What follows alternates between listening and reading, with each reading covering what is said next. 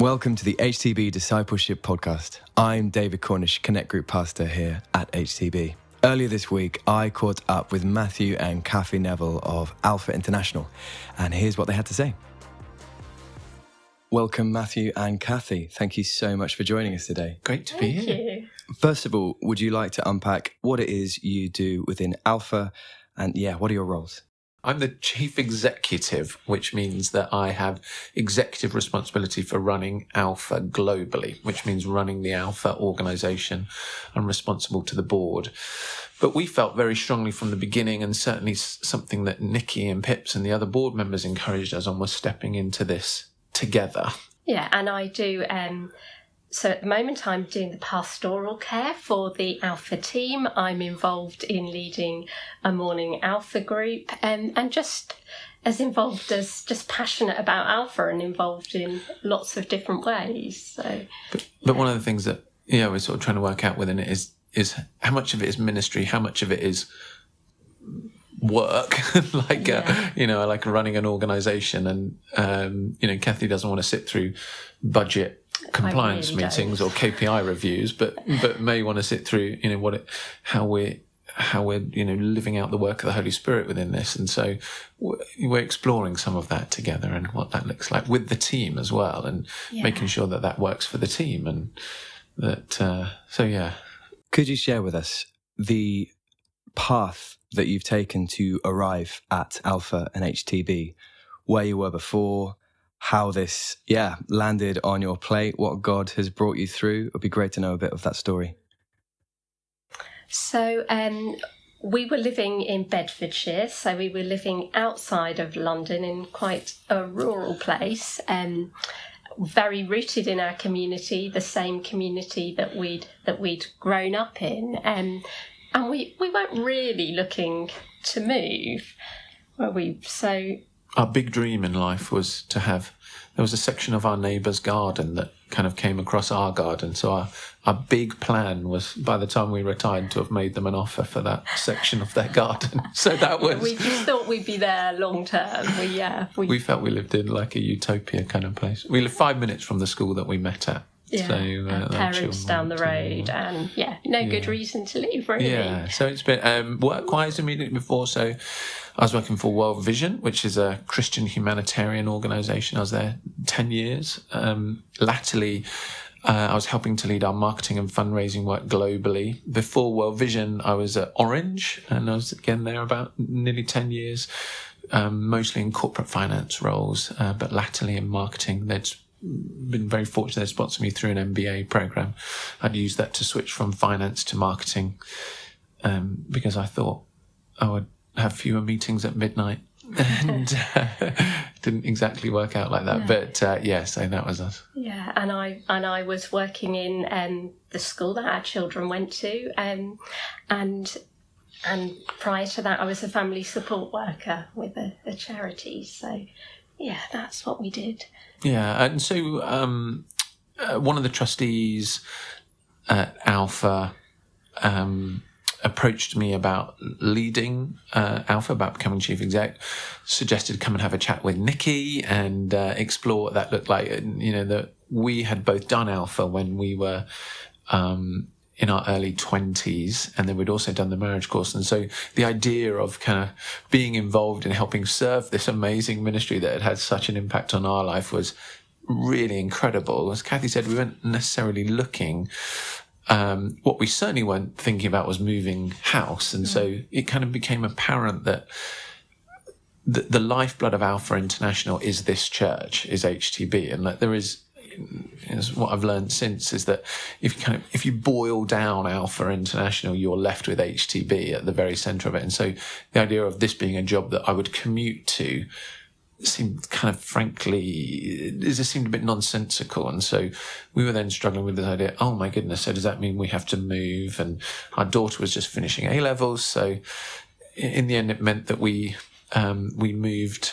Uh, we had we have an, our eldest son Jack is 23. He's living in London. Our daughter Rosie's gone off to university. So we had Harry as a 16 year old. So we ended up moving halfway through his GCSE program, which, as every head teacher in London told us, was a very terrible parental decision to make. Uh, but you know, a year on from it, God has been unbelievably good to us, and Yeah. Harry is just thrived and flourishing. And Loves so, yeah. yeah, God has been.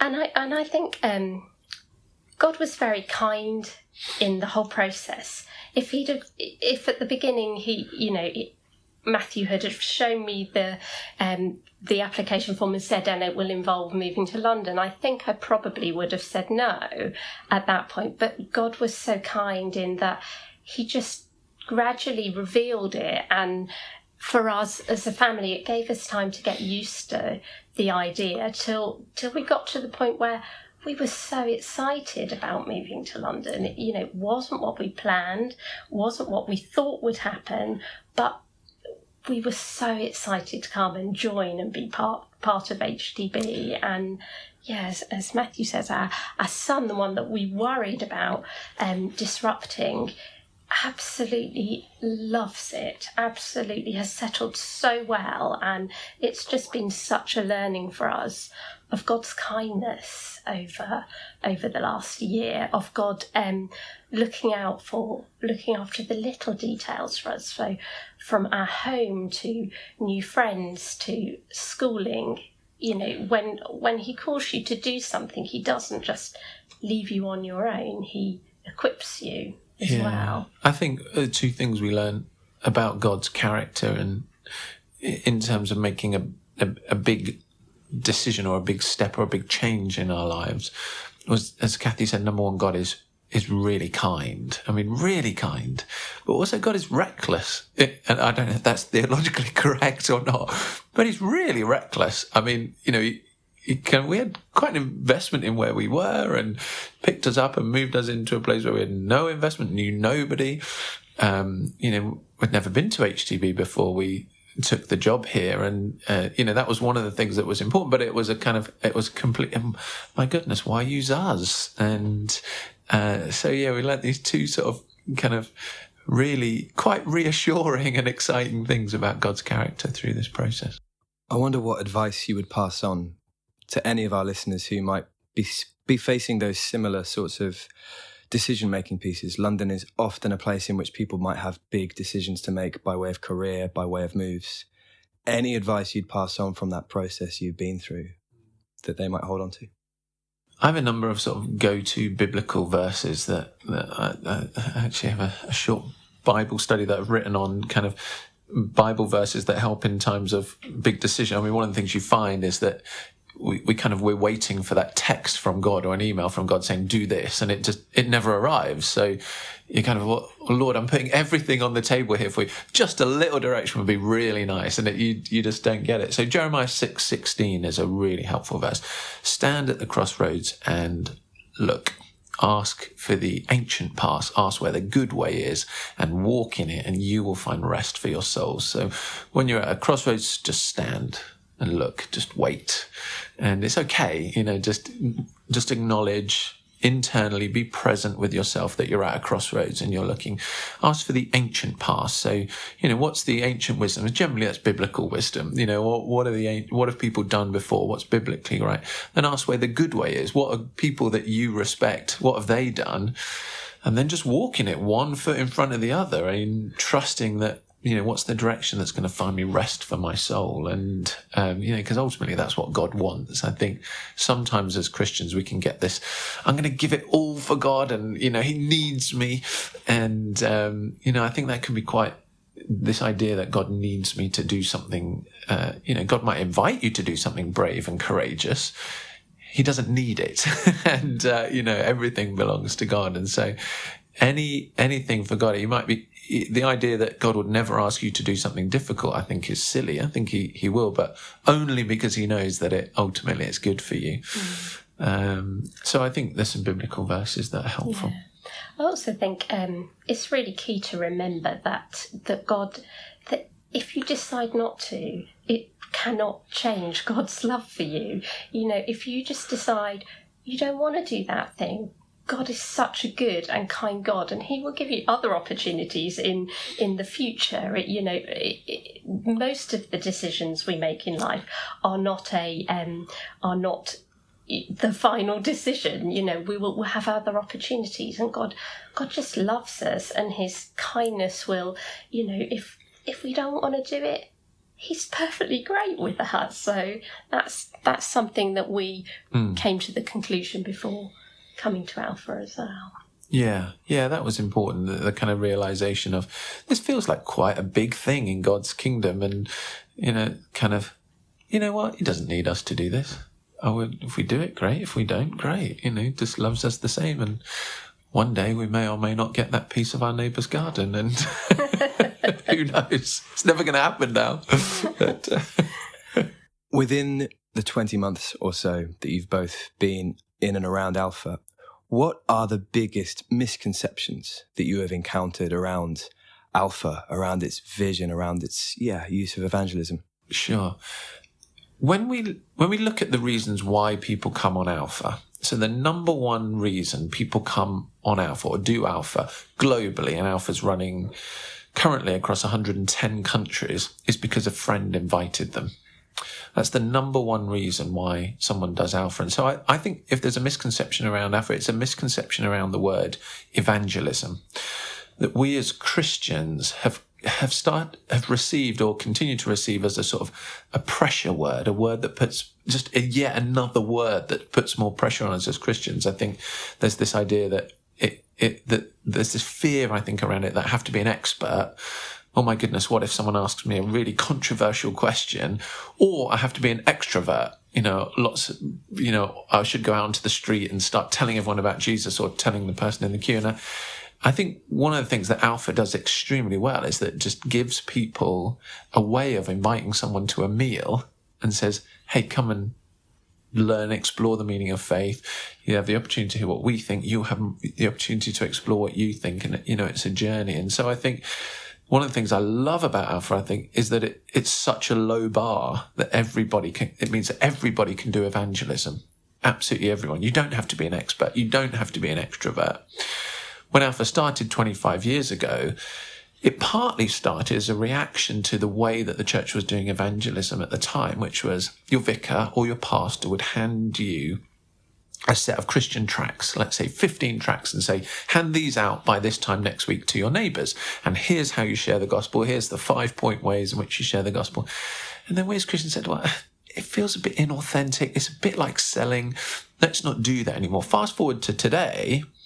It's almost like we don't even talk about sharing our faith in church. We say, I tell you what, let's just live our lives in a inverted commas Christian way.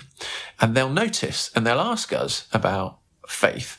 And that's not really working either because no one is asking faith. And when we look at the research, many non-Christians, in fact, the majority of non-Christians say, I would love to have a conversation with someone about Jesus.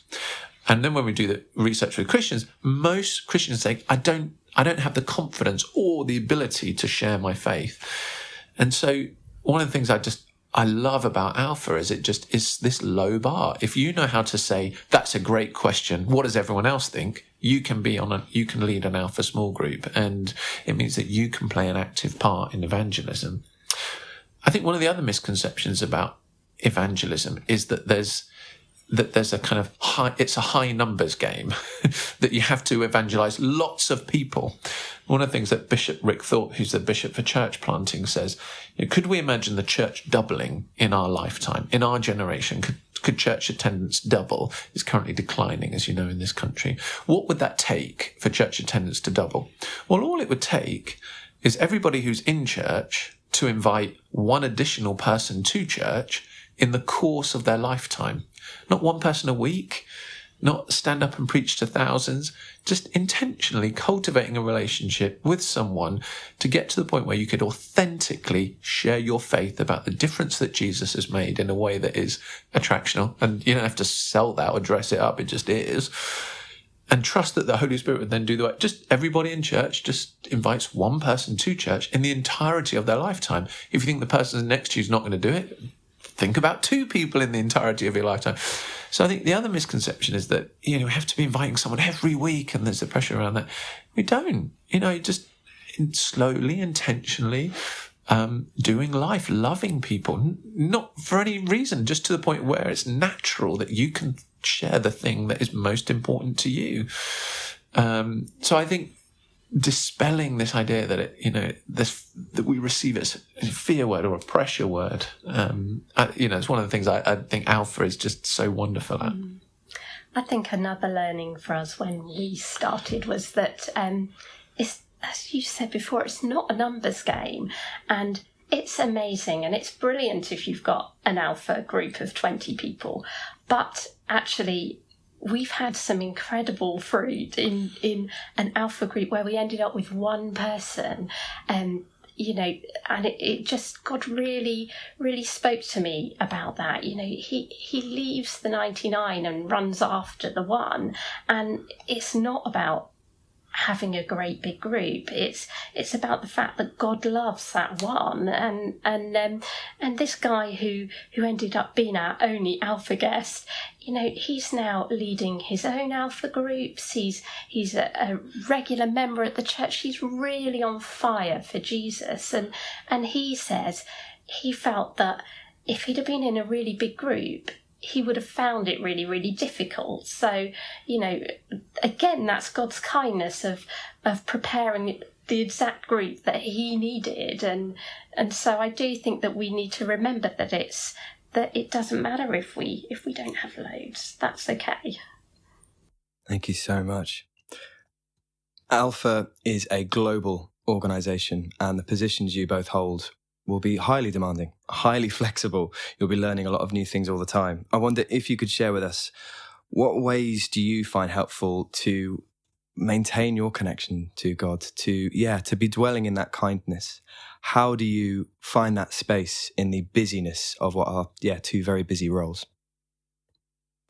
I think, um, I think the key one is prayer. You know, everything that you do has to be fueled by prayer.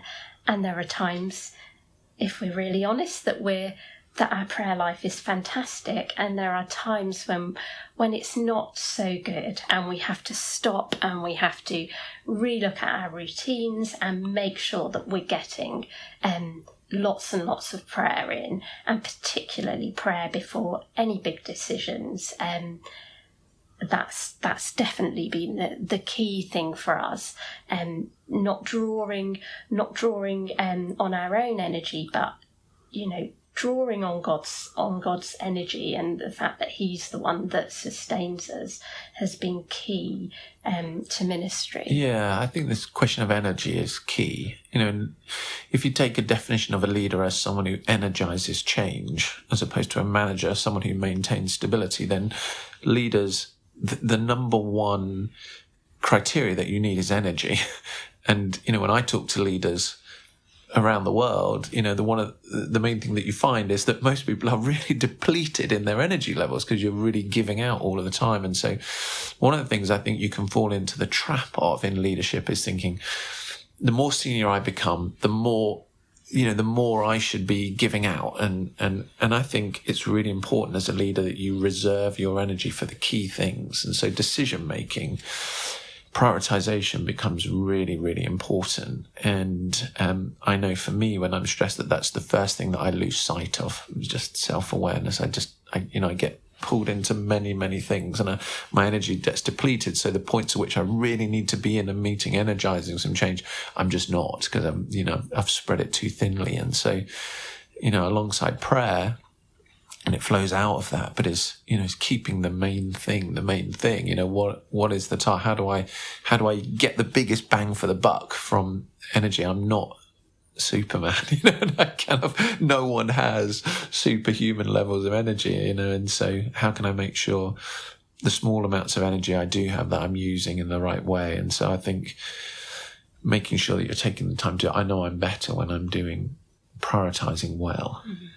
And I think rest is key as well. I think, um, I think rest doesn't always just happen. We've learned over the years that actually you sometimes have to put rest in your diary, you actually have to block out chunks of time that you're not going to do anything, that we're just going to spend time together. We're going to spend time as a family. And if you just leave your diary open, it will get filled up. So we've really learned over the years the importance of looking at the month ahead and saying, have we got any free weekends? How many evenings a week do we have commitments? How many evenings are we going out and not being there for our children? That's children can pay a big price in, in ministry, and we really want to be available for them and we want them to feel prioritized. So that quite often means saying no to things, and that's that's okay. Yeah, one of the things we found is quite a lot of our evenings as well as our days are taking up. So we were struggling to make a date night work since we moved on. So we've moved that now to a date afternoon on a Friday afternoon. I try and stop work at lunchtime and then we try and then move that. So that means that we're not another evening away from Harry, our youngest, that we're doing that on a Friday afternoon. And so just trying to blend life a bit better. Um, and, you know, recognizing, you know, I know I'm much better when, um, you know, Kathy and I are strong together. And so making sure that that is diarised well. Um, we also, we've also learnt over the years that, um, I'm an introvert, Matthew is an extrovert. So we both absolutely love being with people. We love spending time with people. Equally, we both love a good party. But at the end of that party, I know that I need a little bit of time to recover my energy, whereas Matthew would quite happily go to the next party. And we know that that's a difference in our personality types. So it's knowing who you are and what you need is really key as well. What is the most exciting thing going on in Alpha right now? I mean, one of the joys of being in Alpha is that you sort of have this sense of having a front row seat of what God is doing in the world. And, you know, you kind of get to watch the Holy Spirit and moving and uh, drawing um, people to God's heart all over the world, which is such a huge privilege. Um, one of the number of exciting things, and we run through a few very quickly. What God is doing in the Catholic Church is hugely exciting. One of our core values is Alpha, in Alpha is that we're passionate about unity. Unity in the church is a prerequisite for global evangelism. Jesus' prayer for all believers in John 17, Lord, I pray that they would be one so that the world would know that you sent me, so that the world would believe, i.e., the world will believe when it sees Christians being one together. And so um, the fact that Alpha has been taken up right across the church, I think is such an exciting part of what happens. And Alpha's growing, grew over 20% in the Catholic Church last year. Um, particularly in the US, it's really growing really strongly. We brought out some new resources in the youth space at the end of last year. And again, Alpha, uh, for young people has grown massively. We've seen 100% growth again in the US, but strong growth um, globally for Alpha for young people, seeing growth in the prisons area, which is hugely exciting. So, um, in terms of our ministry and some of the areas where we work in, we're seeing some really strong areas of growth in that at the moment, which is exciting. One of the things that's happening organizationally is that we're going through the process of saying, okay, how does Alpha move from being a largely analog proposition in the way that we engage with churches being a digital proposition. And so a lot of thinking, a lot of investment, a lot of work going into that globally. We've been rolling out a new digital platform across all of the countries that we work in. And so there's a lot happening in that space and a lot will happen over the next couple of years. Sounds brilliant. Finally, if our listeners have been inspired, are thinking now, what can I be doing? Yeah, what what would you say? What can they be praying for?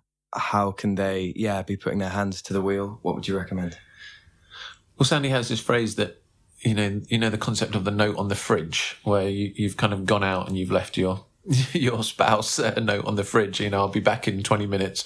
Do this and uh, get this job done. And so Jesus' note on the fridge is Matthew twenty-eight. Go and make. You know, I'm going. I'll be back at some point in the meantime go and make disciples of all nations and so you know i think i think first off just just this idea that being a follower of Jesus means, you know, a discipleship process means uh, sharing faith and making disciples of other people. And, you know, Alpha is this just wonderful gift to the church to be able to do that. I mean, that's essentially what it is. And so I think one of the things that, that we as Christians can do is just intentionally step into that identity what does it mean? What what does it mean if I'm going to live my life as being someone who's going to make disciples of all nations? You know, can I do that in a big way or a tiny way? And as I said before, it can just mean just one person, just intentionally relationship with one person, praying for that person every day, loving that person, just naturally, faithfully sharing what Jesus, difference Jesus has made in your life in a normal way, in a way that doesn't sound weird and isn't trying to sell them something or dress it up into something that it's not or oversell it. Just be natural, normal, trust the work of the Holy Spirit to do the rest of it mm-hmm. and invite them on Alpha. It's pretty easy. Yeah, definitely say, you know, if people haven't been a helper on Alpha before, come and be a helper. I, it's the highlight of my week. I love it so much. And, you know, be intentional about about inviting somebody to come along as well and don't assume that they'll say no. I think we can assume that people actually won't want to do that because you know them quite well and um, sometimes people surprise you we've had we've had some uh, we've asked people recently and we've been so so surprised i asked my hairdresser she said she'd love to come i was more shocked than than she was that i asked her so you just never know who's going to say yes don't be don't be afraid to ask people Matthew, Kathy, thank you so much for joining us. It's been wonderful. Thank you. Thank you. We hope you have found all that Matthew and Kathy have shared inspiring and challenging. If you'd like more details on when Alpha is next running at HTB, visit htb.org forward slash alpha. Thanks for listening.